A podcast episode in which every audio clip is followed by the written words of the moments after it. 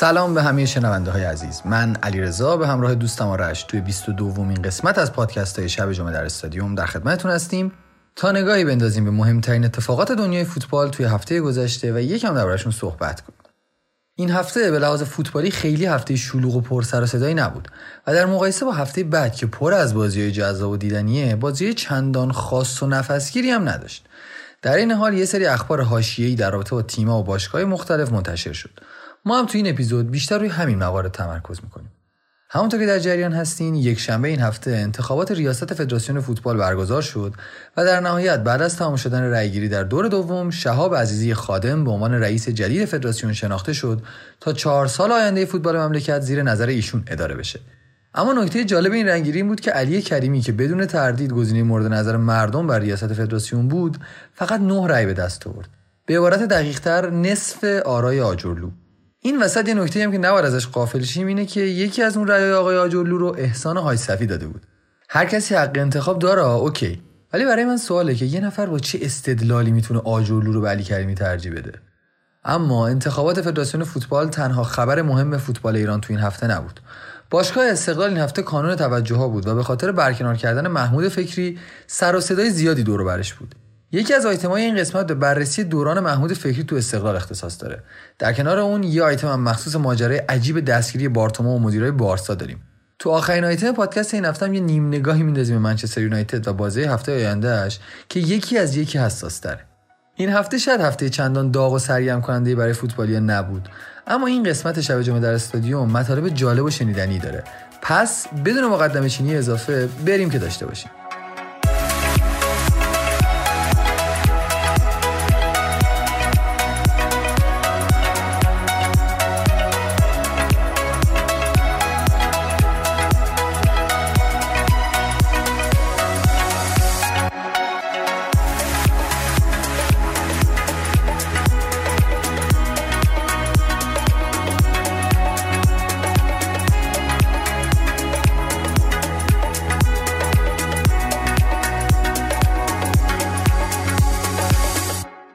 طبق عادت هر هفتهمون بریم ببینیم این هفته تو لیگای مختلف فوتبال چه اتفاقایی افتاد.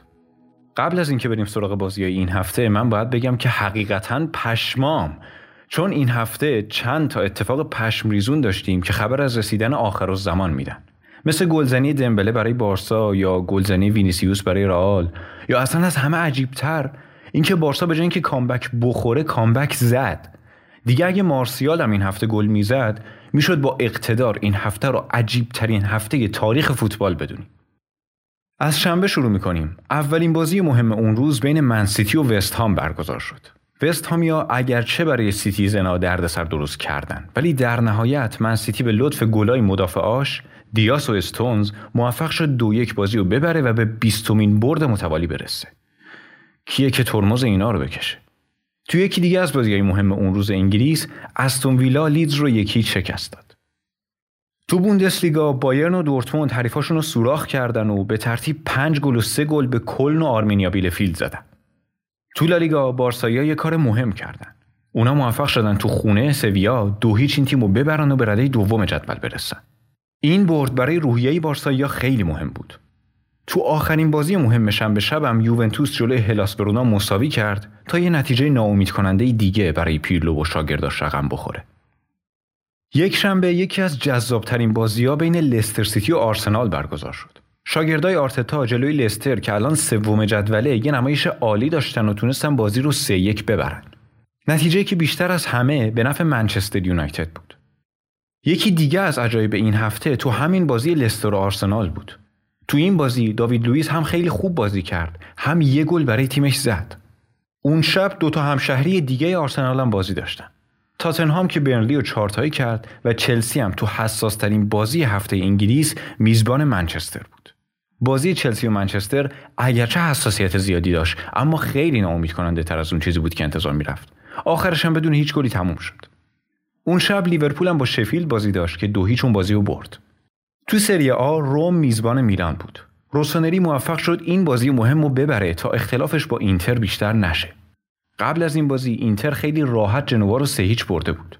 توی اون بازی لوکاکو همون دقیقه یک دروازه جنوا رو باز کرد تا از همون اول نسخهشون رو پیچیده باشه. مهمترین بازی یک شنبه شب تو لالیگا بازی اتلتیکو با ویارئال بود. تو اون بازی که اوبلاک ستاره اتلتیکو بود، شاگردای سیمئونه دو بار گل زدن تا به یه برد با ارزش خارج از خونه رسیده باشن. دوشنبه تو لیگای اروپایی کلا دو تا بازی مهم داشتیم. یکیش بازی اورتون و ساوثهمپتون بود که یک هیچ به سود تافیا تموم شد. اون یکی هم بازی رئال سوسیداد که در کمال تعجب همه وینیسیوس ناجی رئالیا شد و با گل دقیقه 90 نذاش ببازن. اما تو لیگ ایران هم کلی بازی برگزار شد که تو مهمتریناش تراکتور جلوی نفت یک کرد پرسپولیس سایپا رو برد و به صدر رسید سپاهان یک هیچ گلگوهر رو شکست داد و بازی استقلال و مثل رفسنجان هم یک یک تموم شد تا کار محمود فکری توی استقلال تموم بشه سهشنبه تو سری آ یوونتوس با اسپتزیا بازی داشت که اون بازی با گلهای موراتا، رونالدو و فدریکو کیزا سه هیچ به نفع بیانکونری تموم شد. فدریکو کیزا این از اسم و استایلش کاملا معلوم ایتالیاییه. از این به بعد اگه گل زد میدم اسمش رو علیرضا بخونه. اون شب تو یک چهارم نهایی جام حذفی آلمان دورتموند تونست توی بازی نفسگیر و سخت گلادباخ رو یکیچ ببره. تو لیگ انگلیس هم منسیتی چهار تا گل به وولفز مادر مرده زد. و اما می‌رسیم به چهارشنبه شبی که شیاطین سرخ هم تو ایتالیا و هم تو انگلیس به نفع رقیبای همشهریشون نتیجه گرفتن. من یونایتد که جلوی کریستال پالاس سفر سفر مساوی کرد و بازی میلان و اودینزه هم یک یک تموم شد و برنده ای نداشت. اما مهمترین بازی چهارشنبه شب بدون هیچ شکی بازی بارسا با سویا بود. این بازی که تو چارچوب کوپا دل ری برگزار می‌شد دومین بازی این دو تیم تو هفته گذشته بود. بارسایی تو بازی رفت دو هیچ باخته بودن و با اون شناختی که از بارسای چند سال اخیر داریم یه جورای حذف شده به حساب می اومدن. این بازی کلکسیونی از عجایب بود. دمبله مجددا برای بارسا گل زد پیکه با گل دقیقه 94ش ناجی بارسایی شد تا کار به وقت اضافه بکشه و در نهایت مارتین بریتویت نازاریو تو وقتهای اضافه گل سوم بارسا رو هم زد تا comeback آبی و اناریا کامل بشه. بارسا تو یه هفته دو بار سویا رو برد و به فینال کوپا دل ری هم صعود کرد تا هوادارای این تیم به یه جام همچنان امیدوار بمونن. اما به نظر من همین که دمبله و پیکه و بریتویت تو یه بازی با گلاشون باعث صعود بارسا شدن خودش اندازه دو سه تا جام ارزش داره.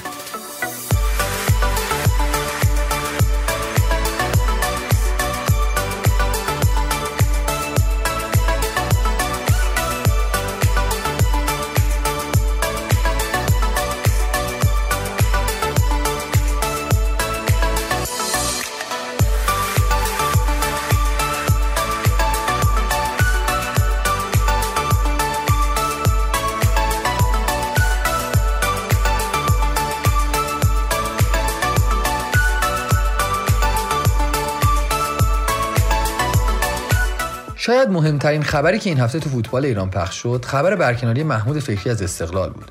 تقریبا بلا فاصله بعدش هم فرهاد مجیدی به عنوان مربی جدید آبیا معرفی شد تا توی حدود 20 ماه این سومین بار باشه که شماره هفت محبوب آبیا رو نیمکت تیمشون میشینه.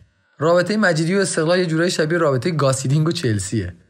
محمود فکری در کنار علیرضا منصوریان و فرهاد مجیدی یکی از کاراکترهای محبوب آبیای پایتخت بود که تو چند سال گذشته روی نیمکت این تیم نشسته.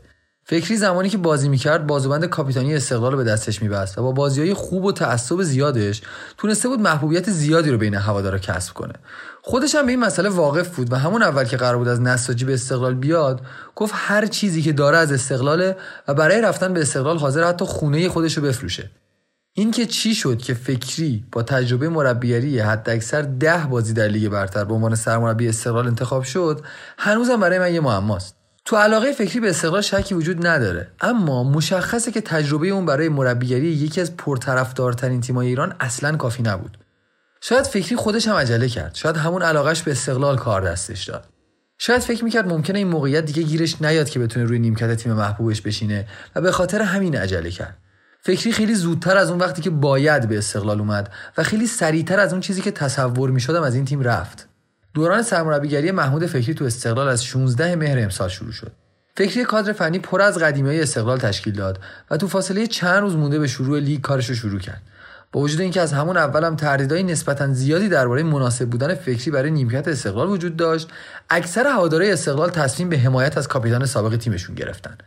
فکری تو اولین بازیش روی نیمکت استقلال موفق شد مثل رفسنجان رو دو هیچ شکست بده اما هفته بعدش دو یک به فولاد باخت نتیجه های استقلال فکری نسبتا سینوسی بودن. اما آبیا به قول مرداد محمدی رفته به رفته بهتر شدن و تونستن صد نشین لیگ بشن. این صد نشینی تا حدودی تردیدها در مورد مناسب بودن فکری رو کمتر کرد و باعث رضایت نسبی هوادارا شد. شاید نقطه اوج استقلال محمود فکری حدود 6 هفته قبل و تو بازی جلوی تراکتور سازی بود. قبل از اون بازی استقلال از باخت جلوی پرسپولیس فرار کرده بود و دوباره انتقادات از فکری و تیم شروع شده بود. اما استقلالی که جلوی تراکتور سازی بازی کرد یه نمایش تقریبا بی‌نقص داشت و فکری با برد 3 1 تبریزی‌ها تونست دوباره منتقداش رو ساکت و هوادارا رو امیدوار کنه. اما استقلال محمود فکری مثل یه فواره آب دقیقا از همون لحظه‌ای که به اوج رسید سقوط شروع کرد.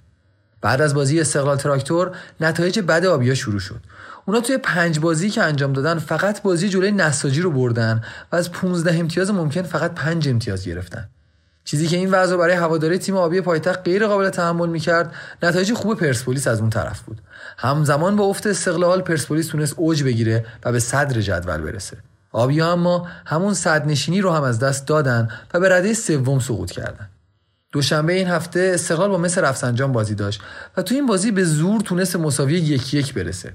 فکری که اولین بازیشو روی نیمکت استقلال جلوی همین مثل رفسنجان برده بود آخرین بازیشو هم روی همین تیم انجام داد. فوتبال اگرچه خیلی دوست داشتنیه اما به همون اندازه بیرحم هم هست. فکری این هفته از سرمربیگری آبی های پایتخت برکنار شد و جاش رو به فرهاد مجیدی داد. کاپیتان اسبق آبیا حتی روز برکناریش هم علاقش به استقلال رو نشون داد و قبول کرد تا از مقامش استعفا کنه و فقط دستمزد 16 هفته مربیگریش رو بگیره. در حالی که می‌تونست این کارو نکنه و دستمزد قرارداد دو سالش رو کامل بگیره. خیلی هم معتقدن فکری از همون اولم انتخاب اشتباهی برای مربیگری استقلال بود و اخراجش به نفع باشگاهه. خیلی هم فکر می‌کنن که رفتن فکری از استقلال اشتباهه. که خب البته بیشترشون طرفداری پرسپولیسن. ولی خب به هر حال الان فکری رفته و مجیدی دوباره نفر اول نیمکت آبیا شده. فعلا که ظاهرا اوضاع گل و بلبله و بازیکنان و مدیریت استقلال حمایتشون از شماره هفت نشون دادن. حالا باید ببینیم که تو ادامه فصل داستان آبیا به کجا می‌رسه.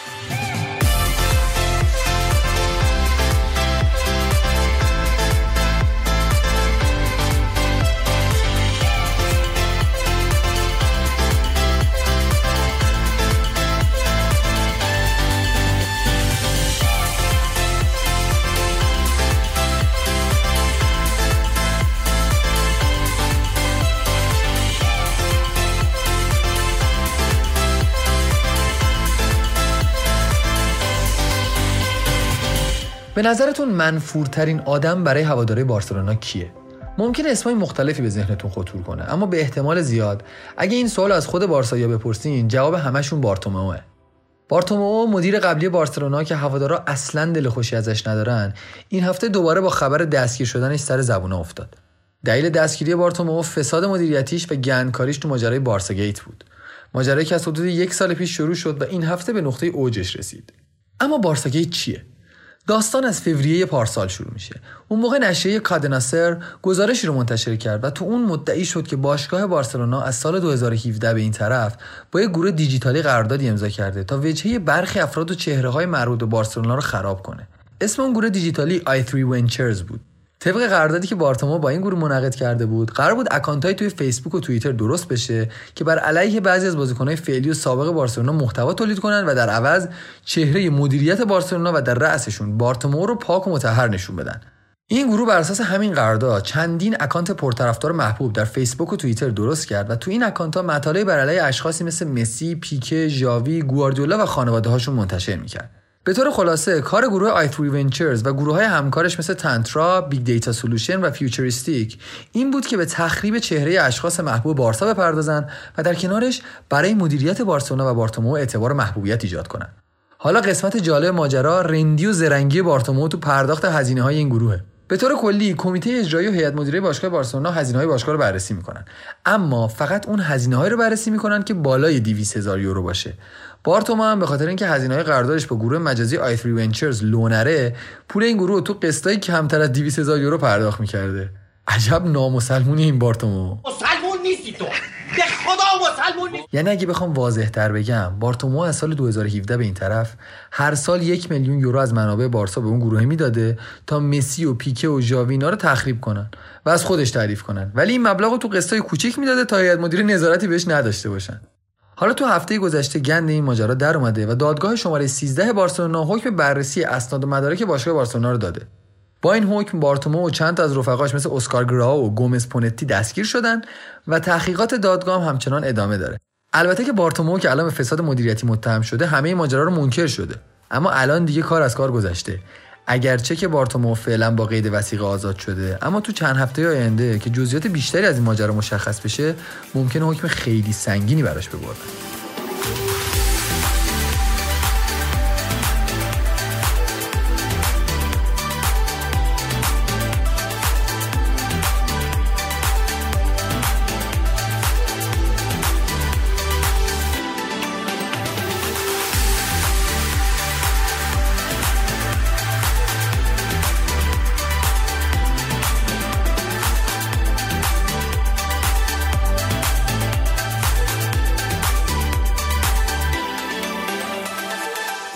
هفته آینده پر از بازی های ناب و درجه یکه که تو بخش پایانی این پادکست بهشون می‌پردازیم. اما از بین همه تیمایی که هفته بعد بازی های مهم دارن حال و هوای منچستریا یه جور دیگه است. قرمزای شهر منچستر هفته بعد باید دو تا از مهمترین بازی های فصلشون رو انجام بدن. اولیش که بازی جلوی منسیتی تو لیگ و دومیش بازی مقابل میلان تو لیگ اروپا. شاید بشه اینجوری بگیم که منچستر هفته آینده دو تا فینال در پیش داره. دو تا بازی که تعیین می‌کنن منچستر تو جامهایی که هنوز توشون حضور داره چقدر شانس خواهد داشت. اولین فینال منچستریا یک شنبه تو ورزشگاه اتحاد برگزار میشه.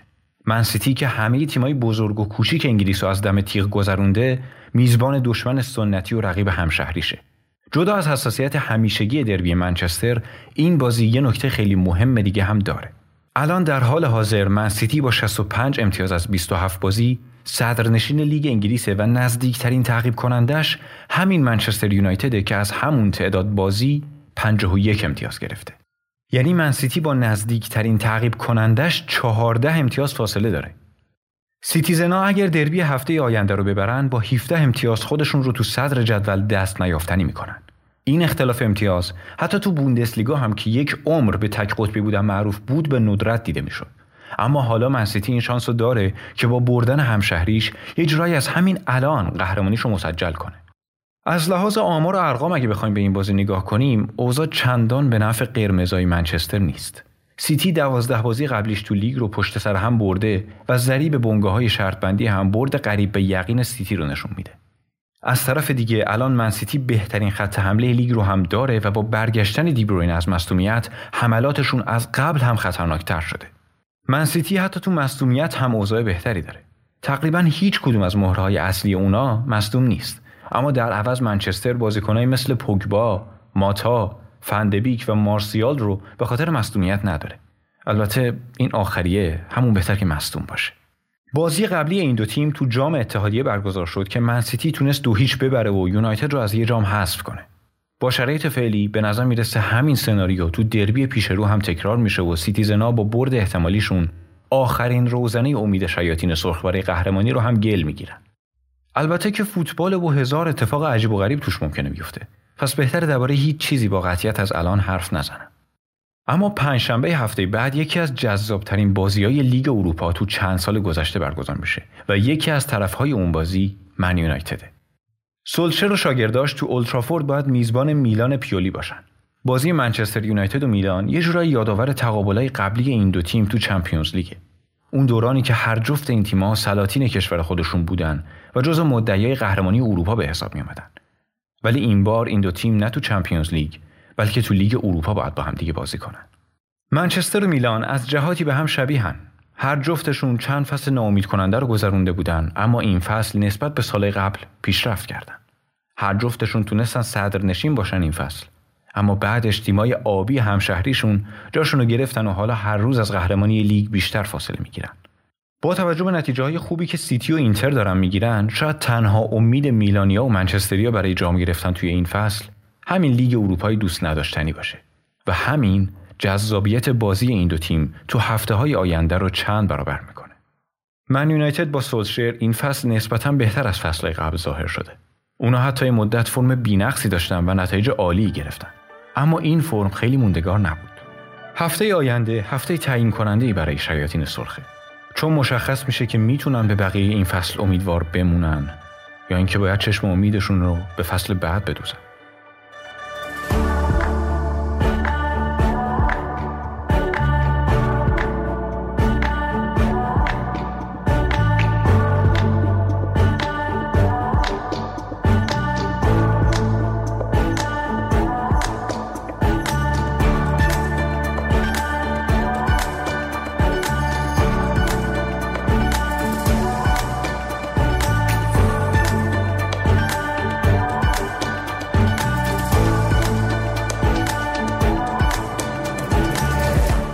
هفته بازی های خفن زیادی نداشت. اما به جاش هفته بعد اونقدر بازی سوپر داره که ممکنه اووردوز کنیم.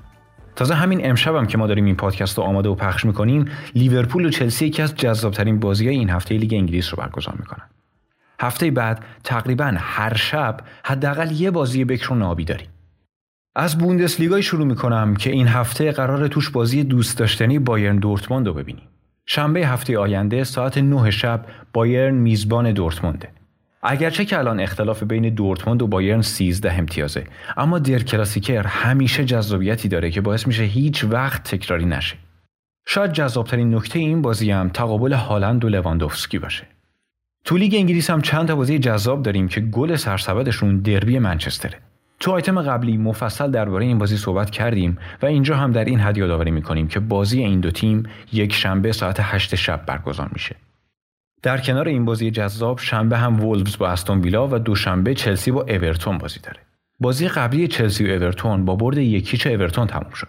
اما الان شرایط چلسی فرق کرده و ممکنه نتیجه کاملا متفاوتی رو ببینیم. اما در کنار بوندسلیگا و پریمیر لیگ تو لالیگا هم یه بازی مشتی قرار برگزار بشه. اتلتیکو مادرید رئال مادرید. دفعه قبلی که اتلتیکو با رئال بازی داشت رئالیا توی شرایط بحرانی بودن و با این وجود تونستن سیمونه و شاگرداش رو شکست بدن. بعد از اون شکست بود که اتلتیکو یوهویی نیترو زد و حدود دو ماه هیچ بازی رو تو لیگ نباخت. حالا این دو تیم دوباره با هم روبرو میشن و باید ببینیم که چی میشه. رئال اگر ببره اختلاف رو توی صدر جدول کاهش میده. اما ممکنه از اون طرف روخی بلانکوس دوباره نیترو بزنه و این بار دیگه بره برای قطعی کردن قهرمانی. جز این بازی بارسا هم با اوساسونا و سویا با الچه بازی دارند.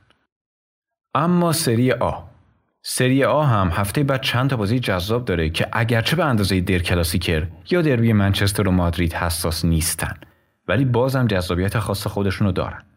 شنبه شب یووه با لاتزیو بازی داره.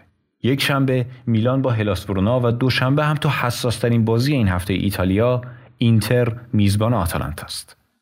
اما لیست بازی جذاب هفته بعد به اینجا ختم نمیشه. چون هفته بعد لیگ قهرمانان اروپا هم از سر گرفته میشه و از اون عجیبتر اینکه حتی تو لیگ اروپا هم دو سه تا بازی سوپر داریم. حالا سوپر که نه ولی خب به هر حال بازی مهمی هستن. سهشنبه شب تو Champions League دورتموند میزبان سویاس و یوویا هم باید با پورتو بازی کنن. اون شبه که مشخص میشه از بین کریس رونالدو و مهدی طارمی کدومشون صعود می‌کنه. خودمونیم من هیچ وقت فکر نمی کردم یه روزی همچین چیزی رو توی Champions League ببینم. اینکه یا کریس رونالدو صعود کنه یا مهدی طارمی. بازی های چهارشنبه شب خیلی حساسن. لایپزیگ تو آنفیلد با لیورپول بازی داره. شاید comeback و صعود لایپزیگ خیلی سخت به نظر برسه. ولی خب از طرف دیگه ممکنه آنفیلد دوباره به جایی برای نقره داغ شدن قرمزا تبدیل بشه. از طرف دیگه پاریسیا هم میزبان بارسلونا هستن و باید منتظر بمونیم و ببینیم معجزه دوباره اتفاق میفته یا نه. من که واقعا بعید می‌دونم. خبر خوش برای ما فوتبالیا اینه که بعد از بازی های سهشنبه شب و چهارشنبه شب چمپیونز لیگ پنج شنبه شب هم می‌تونیم بازی حساس منچستر و میلان تو لیگ اروپا رو ببینیم. به جز اون بازی بازی آرسنال با اولمپیاکوس و روم با شاختار هم بازی مهم دیگه این تورنمنت به حساب میان خب دیگه زیاد پرشونگی نکنم. پرونده قسمت 22 شب جمعه در استادیوم هم اینجا بسته میشه. امیدوارم از پادکست این هفته و آیتمایی که براتون آماده کرده بودیم راضی بوده باشین. یادتون نره که ما برای بازی های Champions League تو page اینستاگرام استادیوم مسابقه می‌ذاریم. ID page م روی کاور پادکست نوشته شده. حتما به page مون سر بزنید و تو مسابقه هم شرکت کنید. خدا رو چه دیدین شاید درست گفتین و برنده شدین. ممنون میشم اگه که پادکست ما رو به بقیه دوستای فوتبالی و غیر فوتبالیتون هم معرفی کنید. بهترین دلگرمی برای ما همین حمایت و استقبال شماست. ممنون که این هفته هم بهمون گوش دادین. دمتون گرم. مراقب خودتون باشید و تا هفته بعد بدرود.